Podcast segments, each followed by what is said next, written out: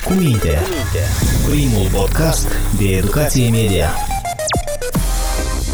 Înțelegem împreună ce e fals și ce e pe bune.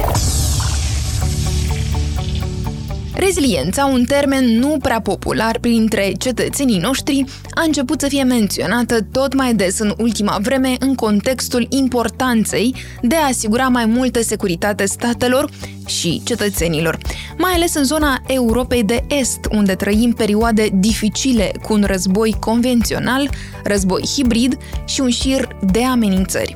Cât de rezilientă este societatea noastră în fața tuturor acestor provocări? Ne întrebăm. Sunt Ana Sârbu și în această ediție de podcast cu minte discutăm despre importanța rezilienței societale și informaționale cu Ovidiu Alexandru Raiețchi, președintele Centrului Euroatlantic pentru Reziliență din România. Cu minte, primul podcast de educație media. Bună ziua și vă mulțumesc pentru că ați acceptat invitația noastră. Să explicăm pentru început ascultătorilor noștri noțiunea de reziliență. Înspre sfera instituțională, sigur, un stat uh, poate să se dovedească și el rezilient în fața unui șoc, un stat se poate dovedi rezilient în fața unui șoc natural, unei catastrofe, unui cutremur, unui tsunami, uh, unei, unei inundații de mari uh, dimensiuni, unui uragan se poate dovedi rezilient unei agresiuni uh, militare și Ucraina s-a dovedit un stat cu o reziliență societală fantastică. Și uh, venind acum înspre întrebarea dumneavoastră, se poate dovedi uh, rezilient uh, în fața uh, încercărilor de agresiune hibridă, în fața încercărilor de, de dezinformare, de atac informațional și aici cred că intrăm în, în teritoriul rezilienței informaționale. E drept că e o modă să vorbești despre reziliență în, ultimele, în ultimii 10 ani, să spunem eu, o modă mai ales după pandemie, când s-a dovedit că statele europene nu erau deloc atât de reziliente pe cum ne-am fi așteptat în fața unei astfel de crize biologice. Uh, dar pe lângă elementul de mod există totuși și foarte multă precizie și elemente sistematice și modalități clare în care o țară, un oraș, un om uh, își pot uh, crește reziliența și ca să explicăm și noțiunea de reziliență informațională. Dacă puteți să clarificați pentru cei care ne ascultă, ce mai exact înseamnă reziliență informațională? Reziliența societală reprezintă, în principiu, coerența și aderența uh, grupului uh, în jurul proiectului de societate care este propus. Uh, și vă dau un exemplu foarte simplu. Știu că vorbim cu, cu tineri în multe, în multe cazuri care sunt consumatori ai produsului uh, dumneavoastră. Uh, din nou, cazul ucrainean. Dacă Ucraina ar fi reprezentat un proiect de societate, un proiect de stat lipsit de trăinicie, așa cum susținea Vladimir Putin la începutul invaziei, un stat artificial, spunea, spunea el, atunci cetățenii ucrainieni nu s-ar fi unit în jurul liderilor ucrainieni la momentul invaziei. Nu, n-ar fi avut încredere, nici n-ar fi fost dispuși să facă sacrificii pentru a sprijini ideea de societate și de stat ucrainean și atunci uh, probabilitatea uh, uh, colapsării, probabilitatea prăbușirii statului fără sprijinul societății ar fi fost mult mai mare. De asta în uh, NATO vorbește despre state și despre society atunci când analizează reziliența. Vorbește despre whole of state și whole of society și e foarte greu ca statul să uh, acționeze și să supraviețuiască uh, fără societate. Societatea trebuie să vină în sprijină statului, mai ales în momentul de amorsare a unei crize, în primele 48 de ore sau 72 de ore, se spune că un stat va rezista dacă societatea va reuși să supraviețuiască, dacă fiecare individ în parte va ști ce are de făcut Uh, va avea o rezervă de apă în cazul unei uh, catastrofe, o rezervă de energie, o baterie, astfel încât uh, structurile de salvare ale statului să se poată concentra pe cele mai importante provocări, pe cele mai importante ținte, da? în cazul unei, unui cutremur se prăbușește un bloc și atunci statul se va concentra pe salvarea oamenilor de acolo, nu pe fiecare alt cetățean care e adevărat că e posibil să aibă o problemă punctuală, să nu mai aibă curent electric, dar să fie într-o criză mult mai mică decât cei care se află sub dărâmături. Și atunci, dacă cetățenii oferă statului acest spațiu de 48-72 de ore să se concentreze pe elementele cele mai importante, ca și în cazul Ucrainei, nu? Atunci s-a decis, de fapt, soarta Ucrainei prin faptul că nu a căzut în primele 48 de, de ore când Rusia pregătise atacul uh, șoc. Uh, în cazul ăsta, reziliența societală salvează uh, și ajută enorm și statul. Ei bine, reziliența informațională e o parte, din, o parte probabil decisivă din această reziliență societală pentru că ne ajută să respingem ca un corp străin toate încercările de dezinformare, toate încercările de anulare a, prin, prin narrative cum am văzut și la Vladimir Putin, nu despre istorie care ar permite Rusiei să uh, aibă uh, dreptul la anumite zone din, uh, din uh, Ucraina. Capacitatea noastră de a bloca aceste narrative, de a le judeca critic, de a înțelege când vorbim de, uh, un, de un fals sau de o dezinformare sau de un mit istoric uh, folosit în scopul de a destabiliza o societate, Uh, așa cum uh, spuneam, este decisivă pentru că altfel societatea va tinde să se prăbușească din uh, interior și acest război hibrid de care vorbim atât de des în ultima perioadă, asta face, nu? Duce, duce bătălia din zona războiului clasic, în care nu tragem cu niște mijloace cinetice, folosim obuze, folosim gloanțe, înspre încercarea de a face o societate să se prăbușească din interior prin propriile clivaje uh, interne. Am văzut uh, uh, cum uh, Marea Britanie a putut să fie divizată în contextul Brexitului, să duci populația într-un aproape 50% versus 50% uh, care nu se mai înțeleg. Am văzut cum Statele Unite, în contextul uh, uh, alegerilor din, uh, din ciclul electoral trecut, a fost foarte, au fost foarte uh, divizate. Uh, acest tip de agresiune hibridă este uh, constantă uh, și e foarte important ca noi să ne dezvoltăm acele capacități de a înțelege manipularea mediatică, de a o respinge, de a ne înțelege, de a ne crește cultura uh, mediatică și cultura informațională în ultimă instanță. Cum stăm la capitolul reziliență informațională noi, cei din Est, în acest moment, mai ales în contextul războiului hibrid? Voi folosi mai mult conceptul de reziliență societală eu, dar e cam același lucru. Pe de o parte, ar trebui să stăm foarte prost având în vedere istoria. Noi cei din Est și noi cei din Balcani avem o relație foarte nefericită cu statul. Am fost învățați de mici, inclusiv generația noastră, să nu avem încredere în stat. Pentru că statul cu care noi am crescut în fragedă prucie era un stat uh, comunist. Cel puțin eu am, am, am făcut pasul dintre totalitarism și democrație când aveam în jur de 10 ani am apucat câțiva ani sub regimul comunist și ceea ce învățam nu neapărat explicit în familie, dar ghiceam din familie, ghiceam din uh, comportamentul celor din jur, este că nu trebuie să am încredere în, în stat, că statul prin securitate, prin uh, care era prezentă inclusiv în școală, uh, prin ceea ce aveam voie să vorbim și nu aveam voie să vorbim în fața unor străini, statul ne poate face rău. Iar această senzație a fost mult mai dezvoltată pentru părinții și mai ales pentru bunicii noștri care și-au pierdut în uh, uh beneficiul statului comunist uh, terenurile și proprietățile. Și a fost legitim în anii 50 în România cel puțin, ca bunurile tale să fie ascunse uh, în fața statului. Înainte de asta, uh, în perioada otomană, de, de, din, uh, cel puțin din uh, țara românească, uh, exista acest exercițiu al ascunderii bunurilor, pentru că altfel ele ar fi, ar fi mers către Istanbul sub formă de tribut. Deci noi avem o cultură a neîncrederii în stat. O reziliența informațională și reziliența societală se construiește în societățile democratice europene liberale, învățând să colaborezi cu statul, învățând ca omul care vine și îți spune vaccinați-vă, uh, pentru că nu vi se va implanta un chip, uh, ci pentru că vă veți salva viețile dumneavoastră și ale părinților,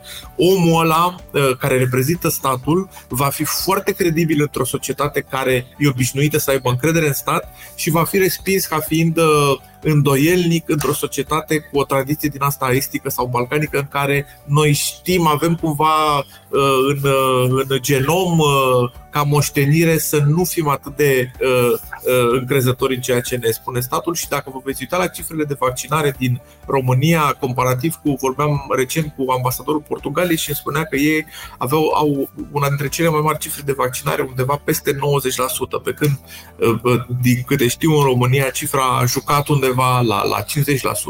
Și asta, deși uh, comunicatorul pe pandemie, domnul Raed Arafati, este un medic și un medic cu decenii de experiență în, în acest uh, uh, domeniu. Însă, noi nu suntem societatea scandinavă, noi nu suntem societatea suedeză, finlandeză, care au construit în ultimele, dacă nu chiar în ultimul secol, această relație de profundă încredere. Dacă statul finlandez le-a spus uh, finlandezilor uh, de la războiul împotriva Rusiei până astăzi ceva că trebuie făcut ca ca, ca într-o unitate de plină, atunci cetățeanul finlandez va respecta lucrul ăla pentru că așa a fost educat. Noi am fost educați să punem la îndoială, dacă nu să luăm măsuri pentru a bloca uh, ceea ce ne spune statul.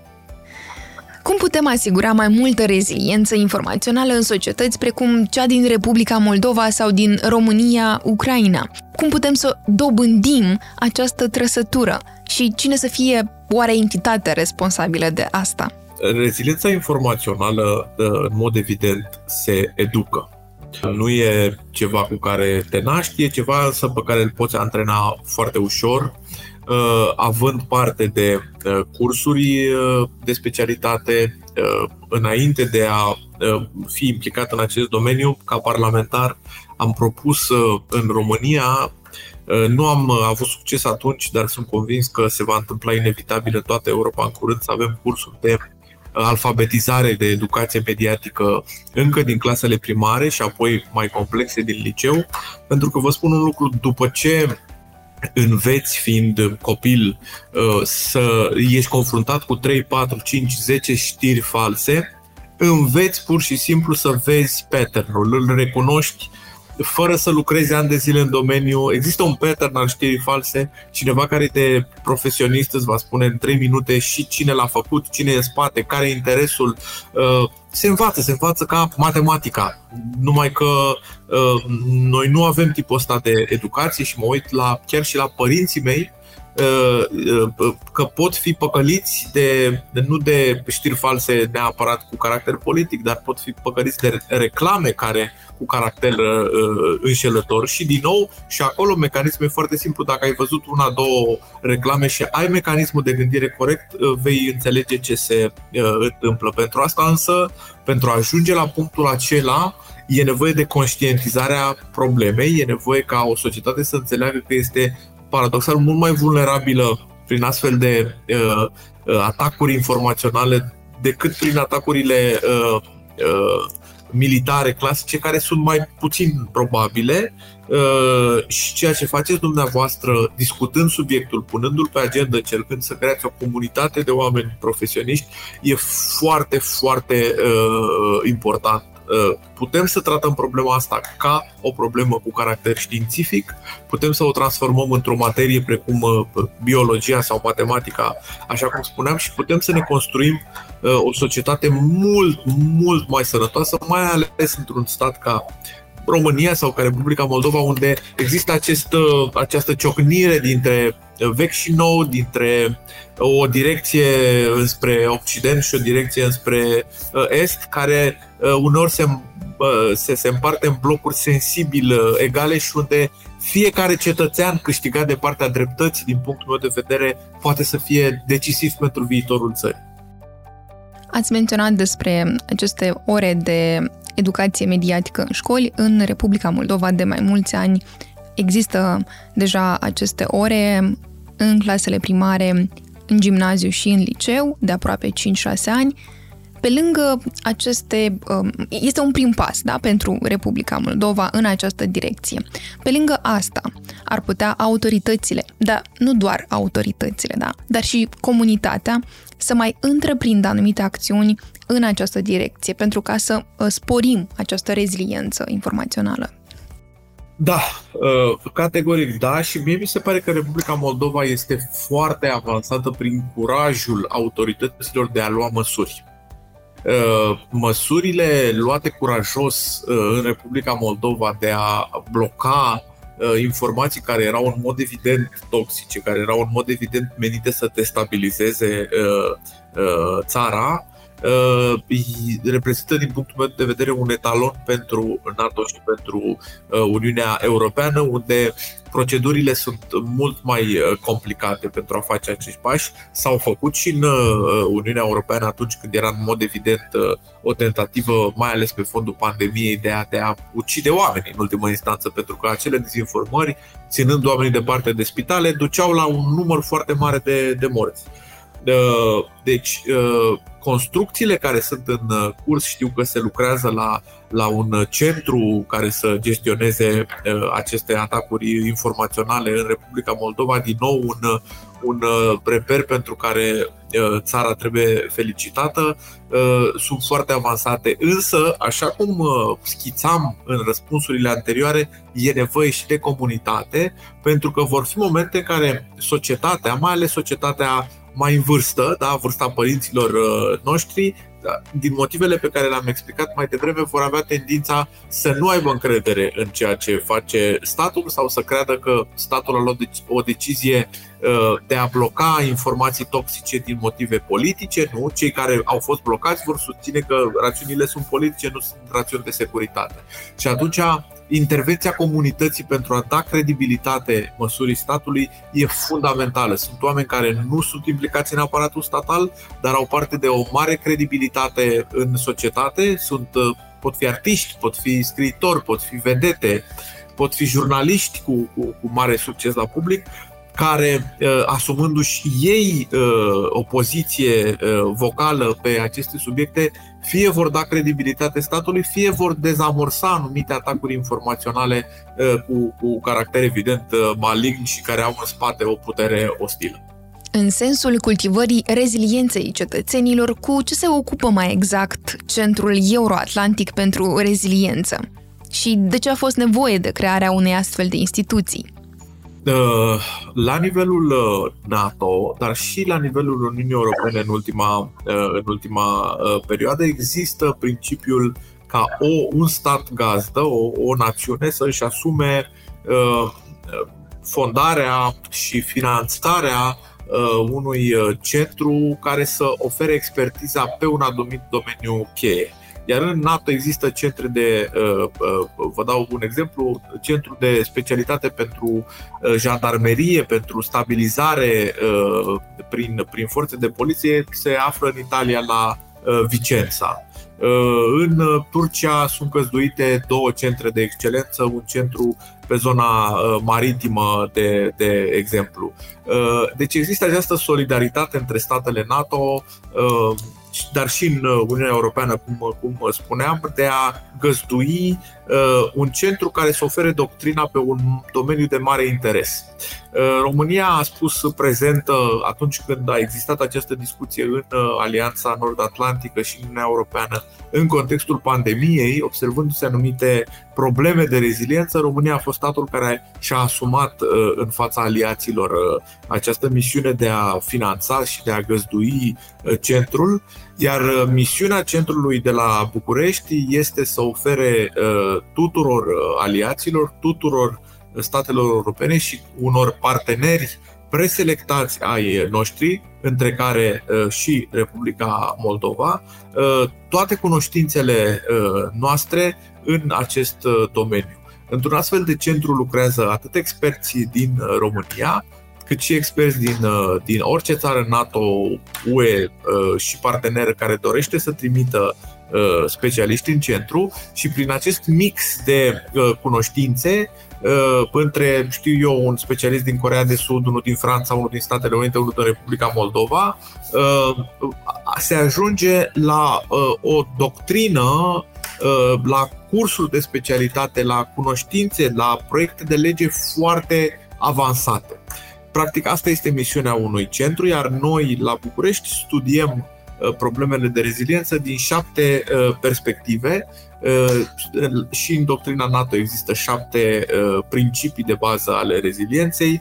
Uh, unul din ele este reziliența societală, în care se încadrează și reziliența informațională. Un alt domeniu pe care noi îl studiem sunt crizele și, și dezastrele majore. Un alt domeniu sunt comunicațiile și noile ecosisteme tehnologice. Un domeniu rudit sunt tehnologiile emergente și disruptive. Ne uităm de asemenea la transporturi, ne uităm la uh, reziliența statelor din uh, vecinătatea NATO și UE, deci și a Republicii Moldova la uh, dezinformare în privința valorilor occidentale și un ultim capitol pe care noi îl studiem este continuitatea Uh, guvernării uh, în, în contextul unor uh, crize majore. Pe scurt, asta facem, nu suntem o, o instituție națională, suntem o instituție multinațională, lucrăm pentru toate statele din familia euroatlantică.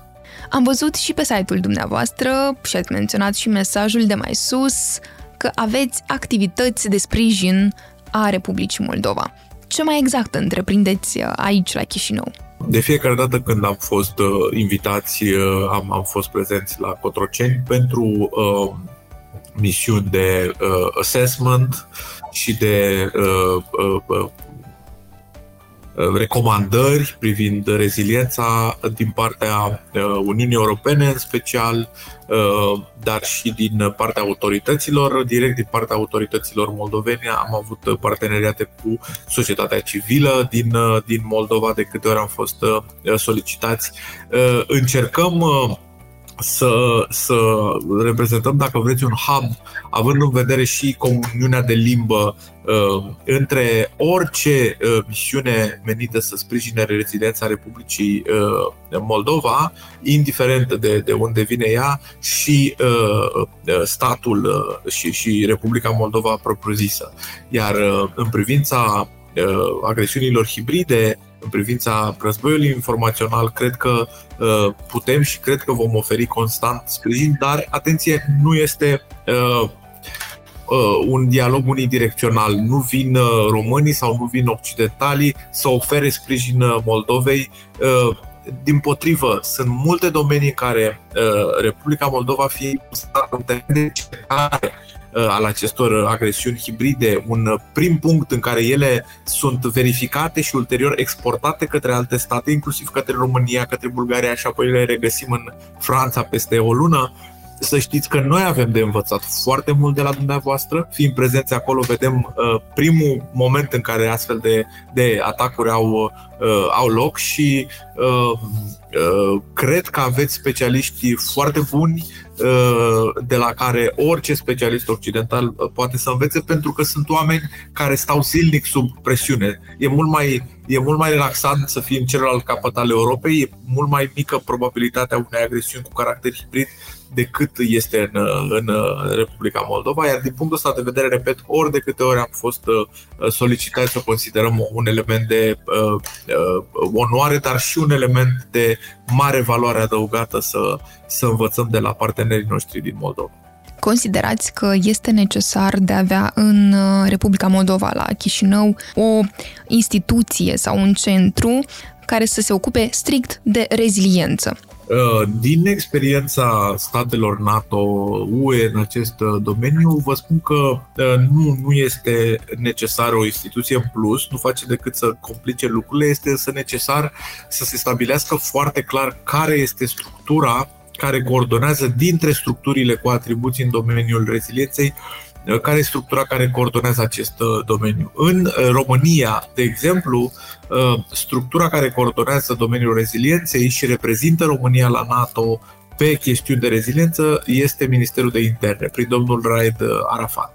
Din cunoștințele mele, la fel se întâmplă și în uh, Republica Moldova. E un domeniu care ține de Ministerul de Interne pentru că este în paradigma veche, vorbeam de protecție civilă, vorbeam de intervenție caz de urgență, cam asta era domeniul care era înainte acoperit de ceea ce astăzi numim Uh, reziliență. Pe de altă parte, există state în uh, Europa, uh, mai ales statele din Europa Centrală, unde reziliența intră sub oblăduirea militarilor. Este o chestiune de minister al, al apărării și atunci, mai ales când există uh, astfel de doctrine diferite, tinde să apară o anumită, un anumit conflict de conducere. Cine răspunde la noi de această problemă? Uh, eu cred că, din punctul ăsta de vedere, Republica Moldova uh, stă bine, are o coordonare clară în zona de Minister de Interne. Noi am avut interacțiuni foarte bune cu Ministerul de Interne, inclusiv pe zona de combatere a atacurilor, a agresiunilor hibride un centru special pentru reziliență nu a fost făcut ca autoritate internă nici măcar de România. Noi nu suntem autoritate internă. Ministerul de Interne face asta. Noi suntem organism non-executiv, suntem un organism care studiază, concepe, analizează, propune legi și nu lucrăm pentru România, lucrăm pentru tot spectrul, pentru fiecare stat euroatlantic, deci cumva suntem în mod special la dispoziția partenerilor din, din Republica Moldova. E suficient să uh, avem un uh, reprezentant al Republicii Moldova, delegat oficial în centrul nostru și el va oferi tot ce muncim noi și uh, partenerilor, tuturor instituțiilor din Republica Moldova. Considerați că societatea noastră va ajunge să fie sănătoasă din punct de vedere informațional pe termen lung? Pentru că uneori pare un deziderat ireal. Viteza cu care am evoluat și în România în ultimii ani, dar poate mai ales în Republica Moldova, care în, ultimii, în ultimul deceniu a produs, din punctul meu de vedere, veritabile uh, miracole de, de, de evoluție ideologică pro-occidentală, mă face să fiu optimist. Pe de altă parte, Republica Moldova este o zonă de interes uh, strategic uh, dinspre răsărit în care știu și cred că se investește puternic uh, pentru a uh, uh, hrăni anumite uh, mituri uh, anti-occidentale.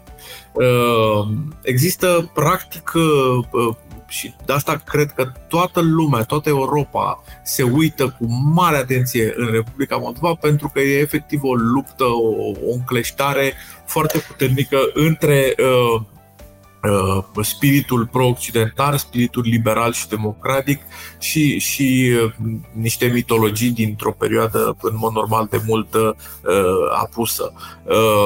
Ceea ce mă face plin de speranță este că văd atunci când de fiecare dată când ajung la Chișinău văd cum arată, dacă vreți, e suficient să vezi cum arată tinerii din Republica Moldova. Nu, nici nu e nevoie să-i asculți, nici nu e nevoie, e suficient să-i vezi cum arată, cum, cât de senin sunt, cum se îmbracă, ce muzică ascultă, ca să înțelegi că e foarte greu de crezut că e o generație care va merge înspre uh, Est. Uh, important uh, e ceea ce se întâmplă uh, anul ăsta, uh, iarna asta, uh, peste încă o iarnă. Uh, nu peste, peste 10 ani lupta va fi câștigată pentru că generația tânără din punctul meu de vedere, se uită în mod copleșitor în, în direcția sănătoasă, liberală și democratică. Zilele astea însă sunt esențiale și mi-amintesc că am avut această discuție la, la Chișinău uh, uh, iarna trecută, când problema, de, uh, problema energetică, uh, asigurarea căldurii și luminii de la o zi la altă era o, o sarcină esențială și exact asta îmi spuneau și oficialii de acolo. Uh, astăzi e important. Peste 2 ani o să fim departe, dar uh, noaptea asta ne, ne arde pe noi. Din fericire, uh, noaptea respectivă a trecut cu bine, iarna respectivă a trecut cu bine, uh, iarna viitoare ne va, sau această iarnă a trecut la rândul ei cu bine, ne va surprinde și mai pregătiți următoarea. Deci fiecare o oră câștigată, fiecare zi câștigată ne face mai, mai optimiști că noua generație va schimba lucrurile și în Republica Moldova. Sau le va păstra pe acest trend care este admirabil și care a fost aplaudat, după cum bine știți, și de președintele Americii, și de președintele Franței, și de orice lider occidental. Care sunt cele mai mari provocări la capitolul reziliență informațională acum în țara noastră? Cum ar trebui să facem față acestor provocări? din cunoștințele uh, mele, uh, statele ostile care încearcă să practice agresiunea hibridă au învățat că există în funcție de uh, regiune uh, anumite dezinformări de succes. De exemplu, în Statele Unite, cel mai eficient reușesc să uh, creezi uh, destabilizare informațională mergând în zona de diviziuni uh, rasiale, Uh, de drepturi și libertăți sexuale, nu problema uh, avortului este foarte divisive în Statele Unite, problema uh, armelor poate să aibă caracterul ăsta. Ei bine, dacă te miști mai spre uh, est, adică dinspre Washington către Bruxelles sau către Roma, să spunem, în uh, Europa Occidentală, vei vedea că ceea ce funcționează este uh, uh, agresiunea informațională privind, privindu-i pe emigranți, privind emigrația. Nu? Emigrația face Europa să se prăbușească, uh, emigranții uh, aduc cu ei un sâmbure al decadenței și uh, există acest discurs privind decadența societății occidentale încă din anii 1900 30, de atunci uh, Occidentul a câștigat întotdeauna orice confruntare în care a participat, s-a luptat și cu fascismul, și cu blocul comunist, și cu uh, islamismul, le-a câștigat pe toate, dar uh, toată lumea a repetat încă de atunci faptul că Occidentul e pe, pe sfârșit din cauza decadenței morale și a imigrației.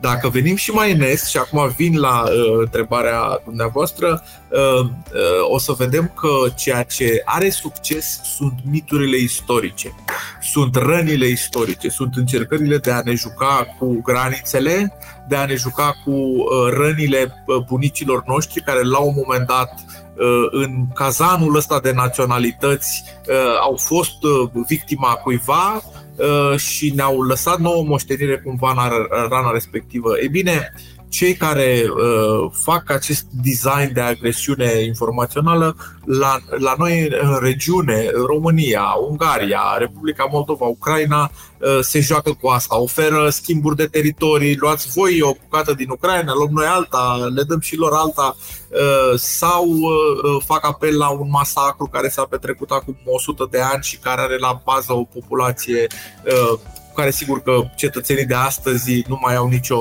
nicio legătură.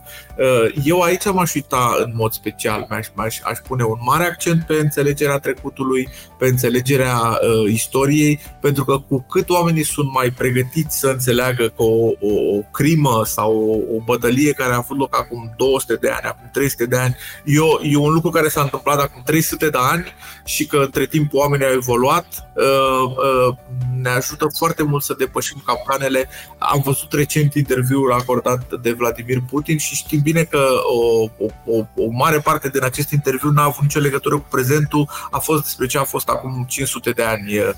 Istoria e foarte periculoasă în regiunea noastră și este folosită de agresorii informaționali.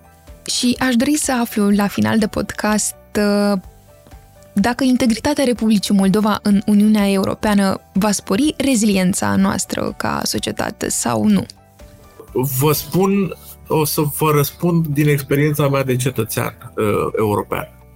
Uh, mi-am dat seama cât de mult a, a crescut România ca membra Uniunii Europene într-o dimineață în care cred că ajunsesem, intrasem în țară prin sud, venind dinspre uh, Bulgaria, am trecut granița o graniță care acum 4-5 ani era un drum desfundat cu niște gropi cumplite, fără infrastructură și am văzut dintr-o dată o țară care în câțiva ani, grație fondurilor europene și grație procedurilor europene de a, de a construi un stat, Uh, avea o infrastructură spectaculoasă, aveam, aveam autostradă uh, de la, de la Giurgiu la București aproape finalizată, aveam infrastructura de comunicație pe lângă drum, se vedea că acolo erau pus niște stâlpi pentru comunicații moderne, niște stâlpi pentru energie moderne. Toate asta înseamnă odată fonduri europene care au, au făcut un salt de infrastructură fantastic și pe de altă parte înseamnă, înseamnă atenție pentru dezvoltare, o atenție strategică care uh, pe care noi în Balcan n-am, n-am am făcut-o întotdeauna, poate că am învățat-o de la Occident și foarte bine am făcut că am învățat-o și că n-am reinventat uh, roata. Din punctul ăsta de vedere, sunt absolut convins că saltul pe care îl va face Republica Moldova, având în vedere adaptabilitatea extraordinară și generațiile astea care trăiesc în Occident și care sunt parțial uh, occidentalizate în, în doar un deceniu, uh, deci Republica Moldova va, va face un salt recuperând în 10 ani cât state occidentale au crescut în 30-40 de ani. Deci, categoric, da, uh, categoric plecăm, uh, nu suntem niște state post-comuniste care au fost ținute într-un lagăr de subdezvoltare câteva uh, decenii și folosim procedurile europene vom, vom face un salt în domeniul rezilienței, fie că vorbim de reziliență societală și informațională, fie că vorbim de transportul, de energie, de apă, de cât de rezilienți suntem la schimbările climatice, toate lucrurile astea sunt prevăzute de procedurile din Uniunea Europeană. Domnule Raiețchi, sunt sigură că această discuție este o oportunitate excelentă pentru ascultătorii noștri să se familiarizeze cu un subiect mai puțin popular, dar important. Și vă mulțumim pentru informațiile valoroase. Vă mulțumesc și eu oricând la, la dispoziția noastră. Iar tu, drag ascultător, dacă ai întrebări sau idei pe care dorești să le discutăm în cadrul podcastului cu minte, trimite-le la adresa de e-mail a Centrului pentru Jurnalism Independent. Filtrează cu mintea trează. Ne găsești pe mediacritica.md, Google Podcasts, SoundCloud și YouTube. Cu minte, primul podcast de educație media. Podcastul cu minte este realizat de Centrul pentru Jurnalism Independent cu sprijinul Institutului pentru Raportare de Război și Pace. Opiniile exprimate în acest material nu reprezintă neapărat cele ale Institutului pentru Raportare despre Război și Pace sau ale partenerilor săi. Cu minte, primul podcast de educație media. Înțelegem împreună ce e fals și ce e pe bune.